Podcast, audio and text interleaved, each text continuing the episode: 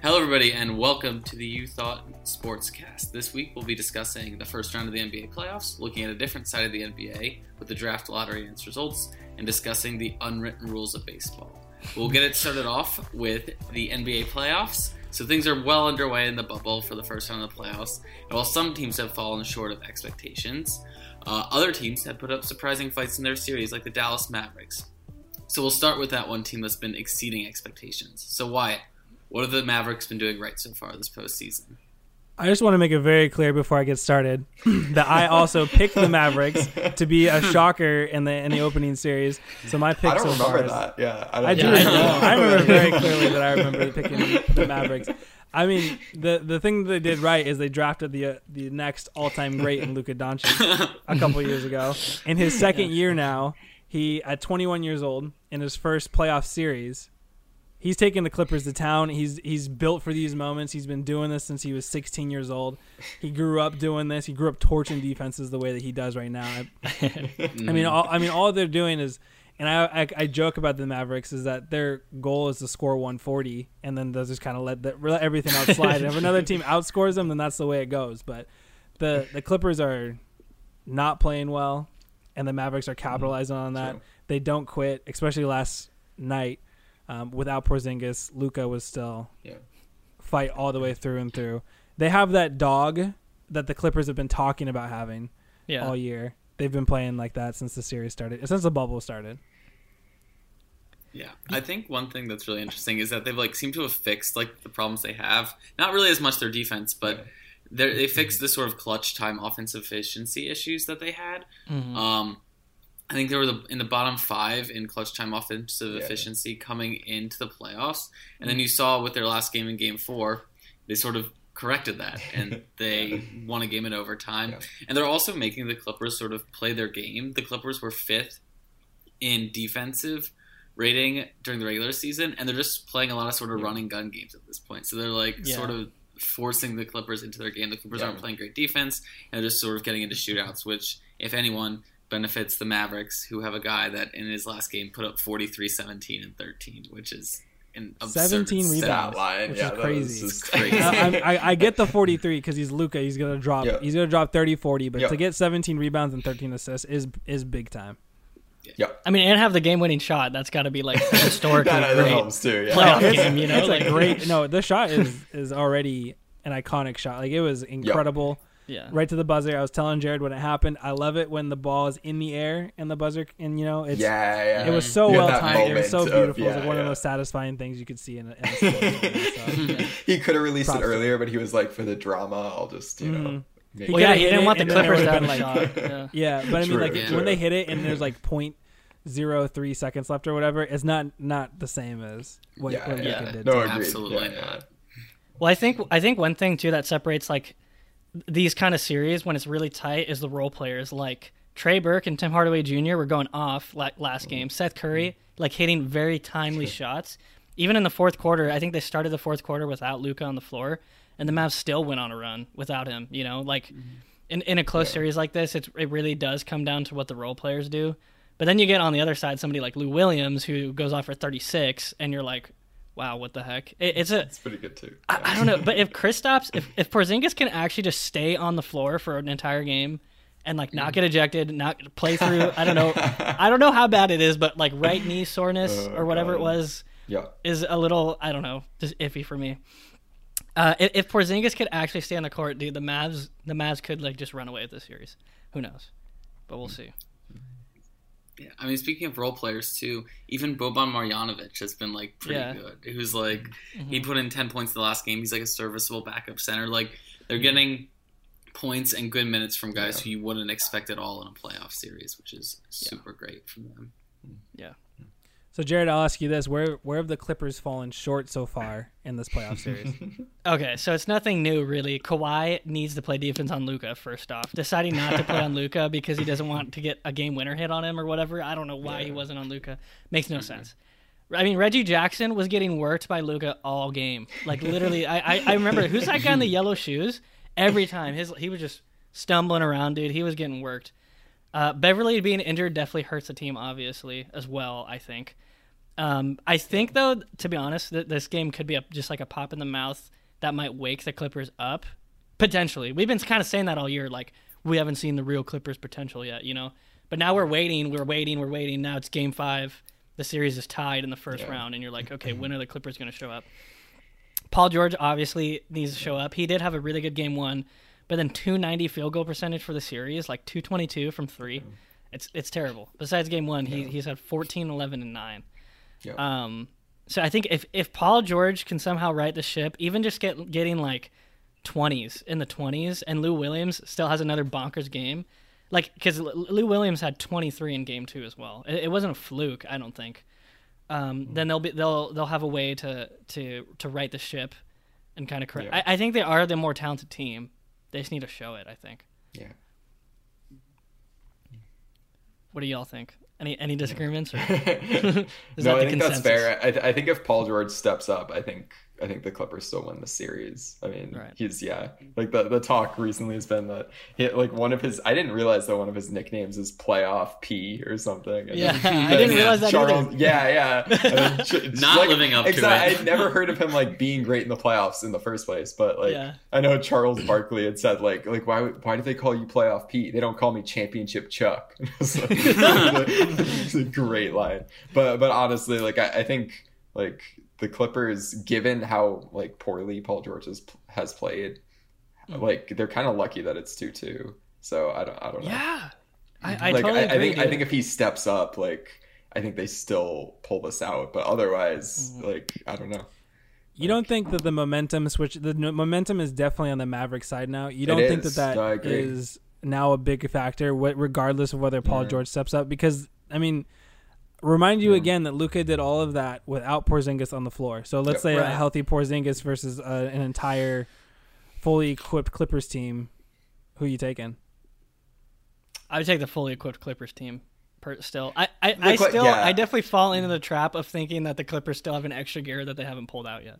I don't know. No, I fall into that too. But maybe that's wrong. But it's just, and they got Doc Rivers. I feel like Doc Rivers is going to motivate them. After 70 games, at what point do they activate playoff mode? Because they've been activating, or we're talking about activating playoff mode for the entire year now. Like, well, wait till we get to the playoffs. And now we're 4 games into the playoffs, and the series is tied 2-2, and they're getting worked by a 21-year-old in the second season. So at what point do the Clippers say, we're going to turn this on, and we're going to start playing basketball? Regardless of whether Patrick Beverley is out, I know that it hurts them, and they lose that heart of their team or whatever it might be, or however he might be. He's maybe their 4th or 5th best scoring option, you know. And they still have 2 guys who have 9 all defensive team selections between the two of them, and Paul George and Kawhi. Like you already said it, the solution's simple: put Kawhi on Luka, don't switch, let him play the whole game. Paul George has to play better, and they'll be in a lot better shape. But we can't sit here and be like, oh, it was this, it was that. I mean, they suck. No, not suck, but they are not playing well. I do not like what I see out of the Clippers so far. Whoever gave Paul George the nickname Playoff P needs to be charged for fraud. They lied. Did he give himself that nickname? I can't imagine anybody looking at his career. Because he would have lied to all of us if he did. And if I'm the Clippers, I might be calling the Oklahoma City Thunder and see if I get my money back, because I do not like what I've seen from the Clippers so far. Oh my gosh. Yeah. One thing I'm not sure of, though, is how much Kristaps actually adds to their offensive efficiency. He obviously 30. He scores well. Yeah, but he's not a particularly efficient scorer.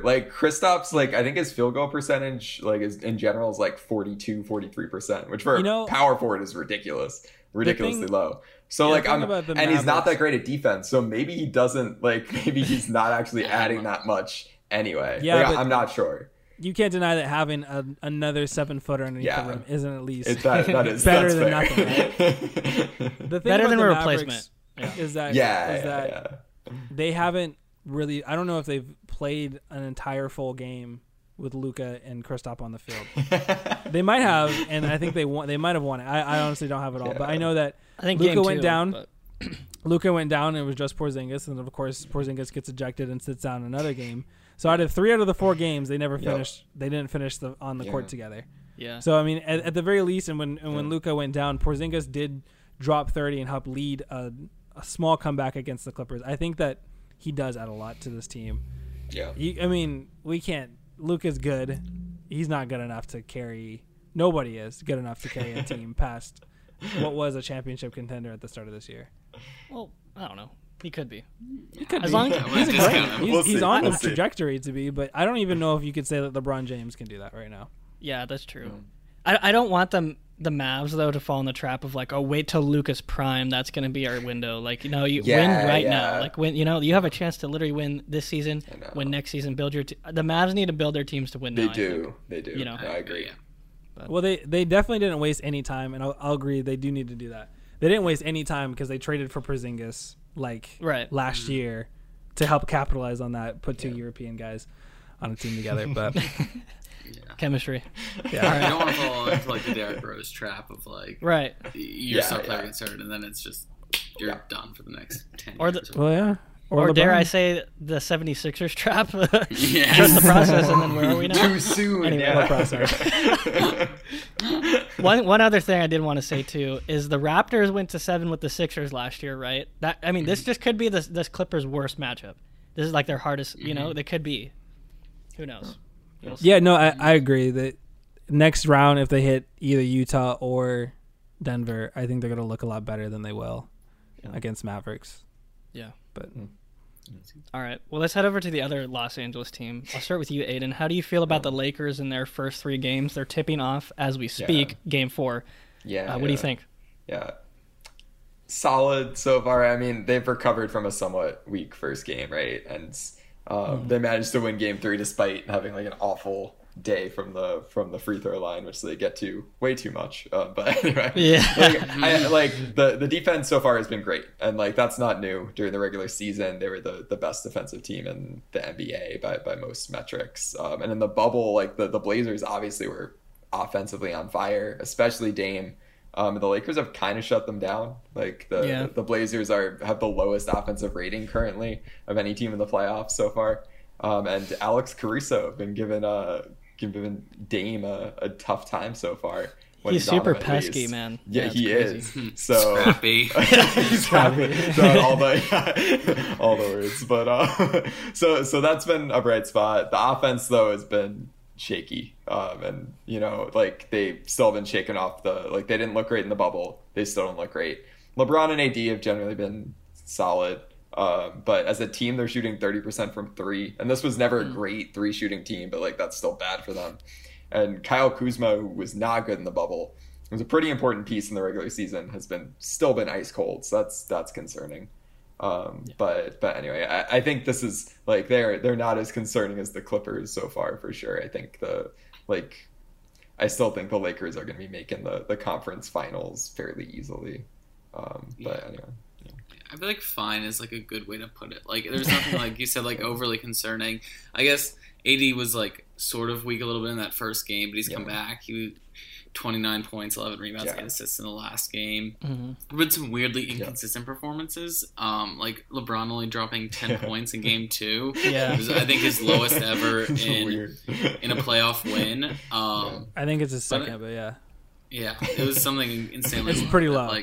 And just but I guess that's somewhat of an encouraging sign for them that they're finding ways to win even when the greatest player of all time only can drop 10 in a night.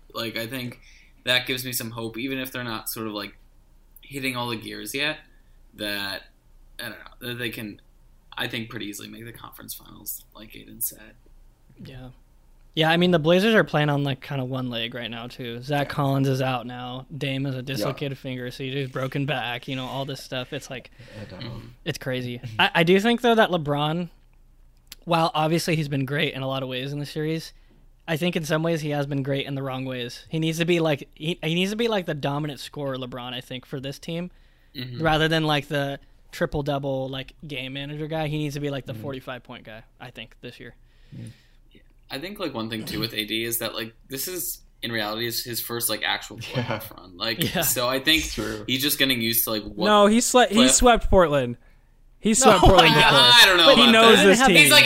He's I'm not sure about. I just think he needs to get his mind in gear for what an actual playoff run might look like, and I think that might explain a little bit of the slow start as well.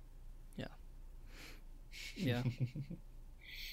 Yeah, that's fair. Yeah. So, Lucas, so far, looking at the first round of the playoffs, like, are there any new contenders that you didn't see coming in? Like, I think the Utah Jazz is someone I'll throw up there. Yeah. Donovan Mitchell. No. I know. I'll let you finish. I'm gonna come back for you. We'll see. But I don't know, Donovan Mitchell, I realize it's not like necessarily a sustainable game plan to have him put up 50 but every game.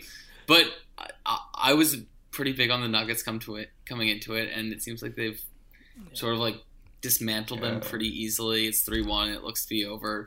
And then the role players are playing well as well. Like Gobert has played well, Ingles, Grant Conley, all have put in like solid enough shifts to like let Donovan Mitchell be the star and sort of build around him. I think that coming into the season, I thought they'd be good because they were so balanced, but they didn't really show that like balance in the regular season as much. But they have in the postseason, and I think that they have a decent matchup against either the Mavericks or the Clippers, especially because the Clippers haven't looked great. I think the Clippers are a better matchup. Well, I think the Jazz are a better matchup for the Clippers than the Mavericks. But I still think that the Jazz have a pretty good shot no matter who they play, just because they've been playing so balanced so well, and then you have that superstar focal point who's been just like dropping 50 on multiple nights. Mm. See, I disagree because Donovan Mitchell, as well as he's played, is, if not already a superstar, very soon to be a superstar. But I do not believe that they actually have the star power to be able to win a champion, like a legitimate contender. They're maybe a more fun team to watch, but they're not a new contender. I don't believe that they have the star power. Regardless of how well Joe Ingles or Mike Conley or Rudy Gobert have played so far, to be able to be put up in there in the category of a championship level team. Why do they need star power though? Every team has star power. Stars win championships. Name me a team who doesn't have a star, who didn't have a star that has won a championship. 0304 Pistons. Yeah, I was gonna say I don't know anybody from the Pistons. An anomaly. Chauncey. Name two teams. Ben Wallace. Yeah. I don't think it's likely, but I think it's possible, especially in a year like this when like everything's been sort of thrown into whack with like the season. I think there's the potential for them to make a run. And I'm not saying by any means they're like my favorite to win, but I think they're probably going to make I think they have a very good shot at making the Western Conference Finals. And I put them and that puts them in contender status for me. Yeah. Yeah, Lucas, I'm with you that I was kind of surprised by them. I was very high on the Nuggets, and I had them, like, not easily getting rid of the Jazz, but I had them pretty definitively doing so. And it's been totally the opposite. So it has made me rethink some things. And, it all depends on, like, can Donovan Mitchell keep up this? Like, he's averaging, like, 40 a game currently, right? So if he keeps this up, maybe, but I don't know. I mean, that's my point that it's not sustainable. Yeah. That they can't have Donovan. Like, they don't have the star power to have Donovan Mitchell just drop 50 every night. There's no real backup in terms of, like, if Donovan Mitchell has an off night, like, what? If an off night, like Mike Conley and, you know. An off night could look like 25, and then what, you know? Like, it could be an off night. But he scored 50 in a loss. You know, he doesn't need to score 50 for them to win. In their other two wins, he had 20 and 30, which aren't like ridiculous nights either. They won both those games. Yeah, that's fair. Whatever.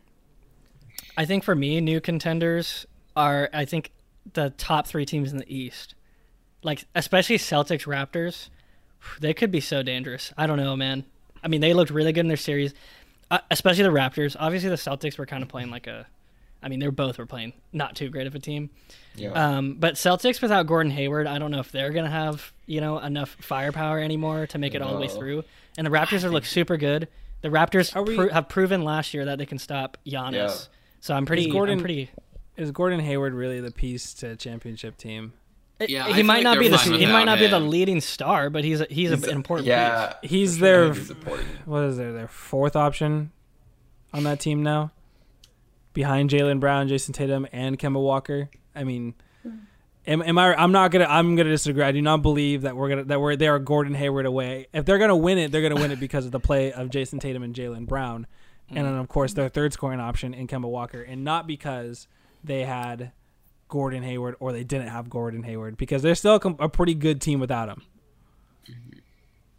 Yeah, but losing that important of a piece though, does that make, you know? Is it, but I don't know. He's not that important. Is what I'm saying. How important is Gordon Hayward really to that team? Really? Because look what they're doing now. They swept the Sixers.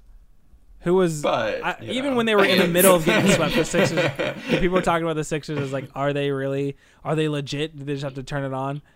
I mean, people. Dude, I mean, he averaged 17 a game this year.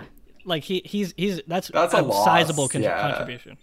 And I don't know how to measure the Celtics after a series against the Sixers. Yeah, it is a little hard to measure. I don't know what the baseline is. But anyway. Has there been anybody else that people have been impressed by, or that they feel like just really have been underperforming expectations so far? Well, I'm gonna add to Jared's and echo that I think Miami has been playing really well. I really like what I see out of Miami. I don't think they're legit contenders, though. They are legit contenders. Trust me, Jared. I think that the Bucks are going to be in trouble meeting them in the second round. Book that. Trust me. I think that that's not going to be vague. Book it, but okay. It's very vague. If they do, it's going to go. Here's what I'll say this. It's going to go to 7. I think that the series between them is going to go to 7. Wow. It's going to go to 7. Book that. You can mark that one down, and then. I'm impressed with a lot of the young stars that we've seen come up. And we already talked about Luka. We already talked about Donovan Mitchell. Michael Porter Jr. has been playing really well. Jason Tatum has really kind of stepped into his own. Jamal Murray, who has been a little inconsistent, is an inconsistent player, has also stepped up, and he dropped 50 against Donovan Mitchell. So there's a lot of really good young players that have really kind of come into. Fred VanVleet, who's dropping 20. He's not super young. He already won a ring, but you know. You're immediately. But I mean, like you know what I'm saying. Like a lot of younger players have kind of like really taken over their role, and become the leading force for their team. Yeah, it is fun to watch. Yeah. It's fun to watch how the spotlight shifts to people like one night's T.J. Warren, then it's Dame, then it's DJ, then it's D. Booker. Devin Booker. It has not been T.J. Warren of late. Yeah, not anymore though. I was high on the Pacers. I was, He dropped from averaging 31 points per game to 19 points per game. Yeah, he's been like what he was the rest of the year, which is still a very valuable player. But it's a good player. Exactly. He's no Gordon Hayward. The Pacers needed him. He's no Gordon Hayward. Oh God, nice one.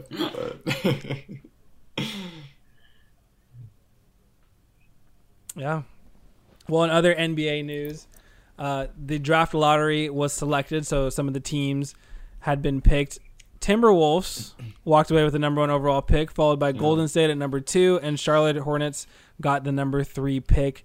Anything else after that, the draft kind of falls off. But, Aiden, I'm going to ask you, in memory of Bart, what should the Timberwolves do with the first overall pick? Yeah, I think it's kind of a process of elimination pick, to be honest. The top 3 players in the draft, I think in most people's eyes, are Anthony Edwards, LaMelo, and James Wiseman, in some order. And they're probably not going to take LaMelo, I don't think, because if they're serious with D'Lo at this point, and D'Lo has played the 2 before, so maybe a combo of him and LaMelo would work. But I don't think they'll do that. I think they'll probably have D'Lo stick at the point. So I don't think they'll take LaMelo. That might be different if there was a generational talent available. If Ja was available, for example, I think that might be different. I don't think LaMelo is Ja. And then at center they've got Cat, already. So they can move him to the 4 potentially if they really love James Wiseman, but I don't see that happening. So I think it'll be Anthony Edwards. He's a good defender. Wolves defense has been pretty rough. He's generally viewed as the most upside in the draft. But honestly, it's hard to get excited about this draft. I'm not sold on Anthony Edwards. He was pretty inconsistent his year at Georgia. He wasn't particularly efficient in scoring, turned the ball over a fair amount. So it doesn't seem like something that'll fix the Wolves immediately. Even though the Wolves got, I don't know who would per se, but they do have some talented pieces, obviously, in Karl-Anthony Towns and Russell. The Wolves like to trade away their talent. but we'll see. Yeah. Wiggins, Rip Wiggins, but yeah, Zach Levine. So I think it'll be Edwards. I think Obi Toppin would also be someone to consider. I don't think they'll do it, but I think he would be the most impactful, at least offensively, on day one. But like in terms of, they'll probably go with Edwards because of upside. But yeah, I saw a lot of people talking about Obi, but yeah. Yeah. I honestly don't think it's like the worst idea for them to try and trade the pick either. I don't know who would maybe necessarily bite on that, but I saw in the Wolves circles they're talking a lot about trying to put together a package for either Devin Booker or Bradley Beal, neither of which I think might happen. But wow. I mean, if you could somehow swing that deal, I think that's what you should do with the pick, because there is. Exactly. Because there is no like number one pick for Giannis, because there is no like trade. Sort of like generational talent amongst them, and I feel like, I mean, it's not gonna be a wasted pick, but it just feels like I don't know how much Anthony Edwards or anyone like that is gonna add to the team. Yeah, I don't think if I'm the Timberwolves, I don't think that you can look at this pick and say that this is gonna save their franchise, because I believe that they're so far off already, but. What'll probably happen, and what I predict will happen, is that they're going to draft Anthony Edwards with the number 1 overall pick, who is a good option, and he probably will be their number 3 scoring option.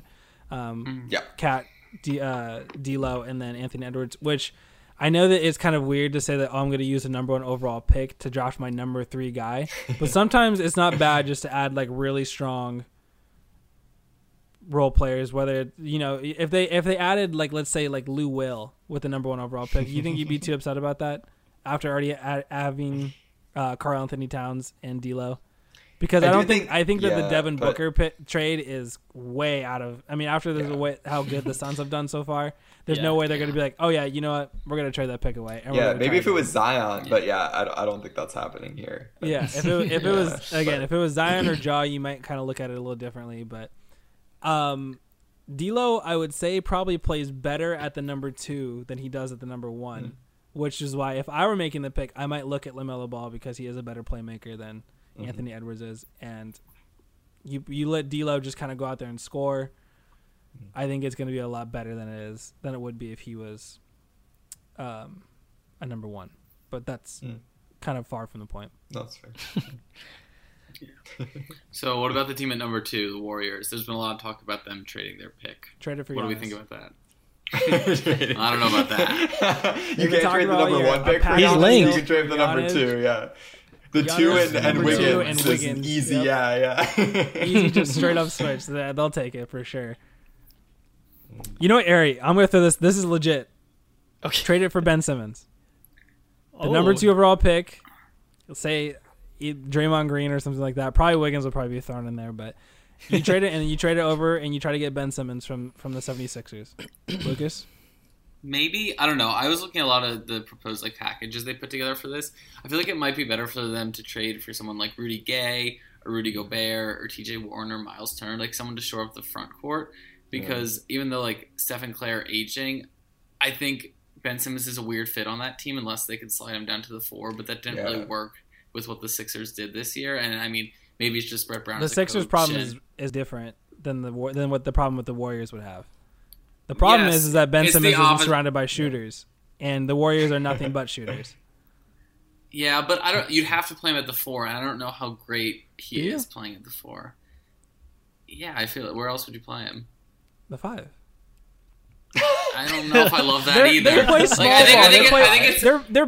Their best big man is Draymond Green. You can't tell me that Ben Simmons would be an upgrade over that. I mean, they've won a championship playing the small ball. Yeah, but I don't think he's a great. Like, I think you're wasting Ben Simmons a little bit if you played a 5. He's a younger, better, more athletic version of Draymond Green at that point. He's a playmaker. No, he's not as aggressive, though, and big. Yeah. I just don't think it's a great fit. I think you should get someone to, like, shore up the front court, especially with, like, Clay and. No. Clay and Steph coming back. They already have workers. Well, that's fair. When you have Andrew Wiggins on your team, you don't need anything else. Exactly. He's going to be the next LeBron any day now. Just any day. I'm waiting. Anybody feels particularly bad for in the draft who didn't get a bounce? when they needed one. Aiden? I mean, yeah, I mean, like, obviously I'm obligated to speak here. Like, the Wolves, actually, it's funny, had the worst luck so far in the history of the lottery. They'd moved down or they hadn't moved up in 23 lotteries. And their average pick change in the negative was the largest. The Knicks, though, are second place, so yay Knicks. And now we are, now we have also, I think we're the only team in the NBA that has moved down every time in the lottery, or never moved up in the lottery. Well, didn't the Knicks fix the draft for Patrick Ewing? You don't think this is like a sportsman curse kind of thing? This is all coming back, yeah. Was it worth it? Yeah, for Pat? Maybe, I don't know. We're 30 years past that now, so yeah. But yeah, I mean, it's not a, like, I'm not that sad about it because I'm not that excited about this draft per se. So I'd rather us save our luck for maybe next year. Maybe that, you know, the Wolves were this year and the Knicks will get some good luck next year. But they definitely didn't. The Knicks didn't get a good bounce, and there's definitely doubt at this point that RJ Barrett is going to be like the centerpiece of some contending future Knicks team. So like they're going to need some good draft picks in the future. And they didn't get it here for sure. Mm. Yeah, I feel bad for the Wolves in a way. It's like they finally got like the luck bounced their way, and it's like one of the most underwhelming draft classes. just like save it for another year. Like, you know, just can that luck and use it later. But anyway, we're gonna move on now to talk about some baseball. So we've already covered some baseball unwritten rules this year, and we're gonna keep covering them. We had another big topic of discussion in the past week. So last week, Fernando Tatis Jr., the Padres shortstop, and probably the most exciting young player in the game right now, came up to bat with the Padres up, I think, 7 runs in the 8th inning. With the bases loaded, he worked the count to 3-0, and then hit a grand slam. And one unfamiliar with baseball might think like, oh, like great for him. That's very exciting news for this player. That was not how it was received, at least at the moment. The one of baseball's unwritten rules you see is that if you're up big and you have a 3-0 count, which is the ultimate hitter's count. The rules or don't say, I guess, if they're unwritten, that you should take the pitch. And it's also worth noting that Tatis was supposedly given the take sign, but if you watch the video, he clearly did not look down at his third base coach. So I don't think he received said take sign. But anyways, he did not take. He hit the slam. Next Padres batter was thrown behind by the Rangers in retaliation. And after the game, both, the Rangers manager and his own manager, the Padres manager, ragged on him. And you had, Fernando Tatis Jr. issuing like a very solemn apology after just thrashing the Rangers in the game, which is like pretty absurd. But anyway, Jared, I'm going to start with you here. Whose side do you take on here? I mean, yeah, come on. Tatis Jr. is completely in the wrong here. Am I right? No, I'm just kidding. Let the guys play. Stand up out of my seat, Jared. Well, it starts with picking up the sign. No, obviously, I'm a big proponent for letting the guys play. The sports are supposed to be fun. If you don't want them to hit a home run, just strike them out. A pitcher can't expect to just pipe one, and get an easy strike from it. I also really don't like retaliation in baseball. A better revenge would be just to strike the guy out instead of giving him a free base, like hitting him and giving him a free base. Anyway, with that being said, though, there are some of baseball's unwritten rules should stay, in my opinion. Most notably, don't bunt to break up a no-hitter. A bunt is such a loophole in the freaking rules that it's like the hidden ball trick. It's technically in the rules. That's so dumb. Damn, what I mean? Jerry. Cheap way to get on base. So much so that they made it a rule that if you try it on 2 strikes, you're out. And it's a foul ball, then you're just out. So, but it's part of the game, No, real hitters don't. Come on, real hitters don't bunt. Real hitters do not bunt in that. I think it depends on the game. A bunt can be a strategic way to advance runners too. No, I agree. But if we're I think there's a difference between someone has a no-hitter and they're up 8-0 and someone tries to bunt, then that's just crappy. Because, if you're the team that's down 8-0, you're trying to hit for power. There's no point to give it to him unless that. You don't. You're not saying I'm going to strike out. You're saying I'm going to hit it straight up. I'm not going to try to find a loophole. If it's 1-0 though, I think you should be allowed to bunt in the no hitter. Like you're trying to get there. But that's like when your teammates got a triple double and like you just go start fighting for the rebound when you know it's one rebound away. It's not your teammate. It's not your teammate. Yeah, I don't. It's just so frustrating because it's like you play to quote Herman Edwards, you play to win the game, and like anything else, like. Why write that, or why have these unwritten rules when they make it harder to win the game? Like I don't know. So baseball's unwritten rules are like about paying respect to your opponent when they're kicking your butt. Like I mean, why do you got to sit there and let them just beat up on you? Or you know, you're not. Yes, you are. If you still in the hitter, bro, hit the bunt. You're not. If you get on first base, who cares about any of that? What if that all they got to do is stop you? Now you got to run around. Boom! I'm still in second. Now we going. No, that's a chicken way to go. No, I think it does kind of. It depends on the incentive there. Like I think if you're down by a lot and you're bunting during a no hitter, like maybe you're trying to get on, but I think there's like if you were actually trying to win, you'd probably be trying to get a significant hit. You know, trying to get an extra base hit. Like, and it depends on the player. Some guys are are the bunt type or singles hitter where a bunt makes sense, but yeah. Anyway, that's a separate discussion. Look, well, no, I wanted to unravel it. I wanted to weave it in because we were all on the same side of the Tatis. You're three bunts away from loading the bases, and then boom, grand slam. That's all I'm saying is that you play the game one base at a time. I don't care about your stupid no hitter. I'm a player, which by the way, I am a free agent. I announced it before. Somebody bring me into the Astros. I am a free agent, and I can bunt. So, you bring me in, I'm ready for it. But. I mean, you play the game one base at a time. You take it easy. You gotta. Sometimes you gotta play your cards differently. I think it hurts the integrity of the game to like not be able to do certain things in certain situations because then you're not playing a full version of the game. You're not taking advantage of everything at your disposal. Like it's different. Like the thing I was thinking about was the comparison of football. Like you take a knee at the end of the game. Like you don't turn up the score, but that's different because it gives you. It's strategically in your advantage to run out the clock to end the game and also by more versus this. Is like if you can bunt to get on base and maybe try and win the game, that's in your advantage. So why would you not take that? Baseball's unique in the sense, right? Because there's no clock. Like you can technically always come back in baseball. Like there's no lead. Like when there's 40 seconds left in an NFL game, and like you can take a knee and literally run it out. Like that makes logical sense. Whereas in baseball, like technically no lead is safe. Obviously, that's true with some leads more than others, but. Yeah. Like you should technically always be trying to increase the space between you and your opponent. So I don't know. That's like in football. It's like in football when you just go into the back of the end zone and have all your guys just hold the receiver so they can't get to you. So you run out like 30 seconds of clock. It's cheap. It's dumb. That's strategically in your advantage. It's part of dumb. The rules. It's the way it goes. It's not. It's okay. There's a thing, but there's a letter of the law and the spirit of the law. It's not in the spirit of the game. Okay, but you don't see in football after something like that where they're like flying at the quarterback's head, or they don't retaliate. I'm not talking about retaliations, does. Wyatt. I'm but that's the whole point of the unwritten rule. That's the whole point of the unwritten rule. They don't, that players feel so sensitive when an unwritten rule gets broken. First of all, it's unwritten, so it doesn't actually matter. It is weird. No, I agree. It's weird how sensitive people are about this. They lose their minds over the idea of somebody breaking up a no-hitter. Who cares? All you got to do is strike him out. Dude, that matters. I don't care if he tries to bunt. Rare, dude. That matters. A lot of people care about that. Not to me if you're pitching against me. I don't care about your no-hitter.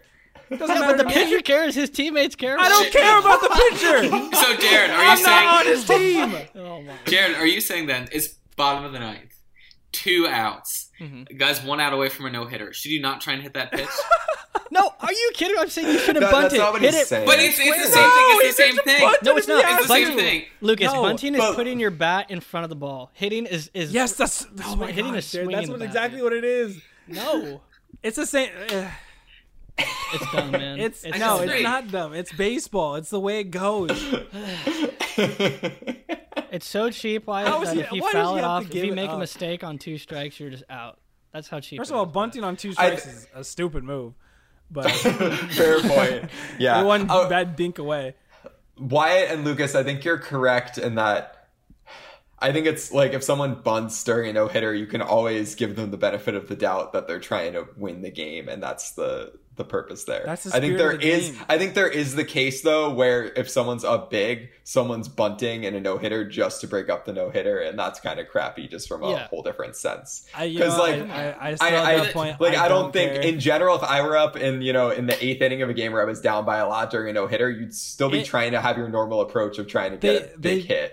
I guess the sportsmanship is there's a level to it, but I mean, like, at the same time, and when in basketball, when a player who the team is up and they're just like dribbling out the shot clock, and they take the shot at the end of the game, I mean, how many times do you see a player take a shot at the end of the game being up? Everyone stops playing defense. They shoot a three or whatever. And the other team just starts like throwing punches or whatever, like just getting that upset where they just absolutely trash. Who cares? Who cares? You're professional, especially in this context. You're a professional athlete. You need to play the game from start to finish. And if somebody else is doing that and you're not, then that's not my fault. Yeah, but Wyatt, if say there's 45 seconds left in an NFL game and you're up by a lot, and you fake a knee and like go long or something, like obviously people would take that poorly, you know, like there's some line. No, you just play defense until the end of the game. Oh my! That's the whole point of that. I don't think it would be taken that way. Like, I remember I was a big Rutgers fan back in the day, and I remember like at some point they were taking a knee and the like opposing team like rushed on it and almost caused a fumble. And after the game, like they almost brawled. Like, everyone was really pissed about it. So, like, I think these rules kind of exist within all sports, but baseball, they're more loud about it and more sensitive about it. Like, there's a line in every sport about, you know, this, like, you know, sportsmanship thing. But I do think it is different in baseball because technically you could always make a comeback. So, I don't know. Yeah. Baseball is like this fake gentleman's game. I mean, they talk like all the time about how respectful or whatever it is. I mean, they want to have attitude, but they won't allow themselves to have attitude. Jared, this is why baseball is dying. They don't let their players play the game to the full capacity. Bad. I love that. I love a good bat flip. Yeah, but apparently players don't like bat flips. If you hit an absolute piss missile off of somebody and you just like I mean, you're not allowed to bat flip. You're not allowed to hit a grand slam on a 3-0 count. Who cares? Come on now. Yeah. That's ridiculous. That's not the argument. Also, that is the argument we're making. That's what we're talking about, the unwritten rules. They care how much like the stupid unwritten rules about showboating and about like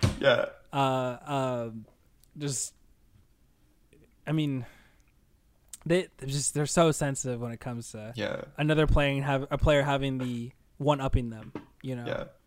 Can we talk about briefly the fact that the Padres, like the joke after that game was that like, oh, the Padres are just going to start like hitting grand slams out of protest, you know, like protest grand slams. And then in like the next three games, the Padres hit a grand slam. They hit they hit a grand slam in 5 out of their 6 games during that stretch, which like the chance of any team hitting a grand slam during a game is like 2.5% apparently. And they hit one in 5 of 6 games, which is absurd. So I think this was like the baseball gods was being like, yo, Fernando, you were right. Like, don't let people like get mad at you. Like, anyway. All right, then that's gonna conclude our. that's gonna conclude our episode. Please, if you're watching on YouTube, please give the video a like, subscribe, and then hit the bell button so you're notified every time we publish a new video. If you're listening on Spotify, Apple Podcasts, or SoundCloud, subscribe. Continue to listen. We really appreciate it, and continue to comment. We really appreciate that as well. And we'll see you guys next week. Thanks.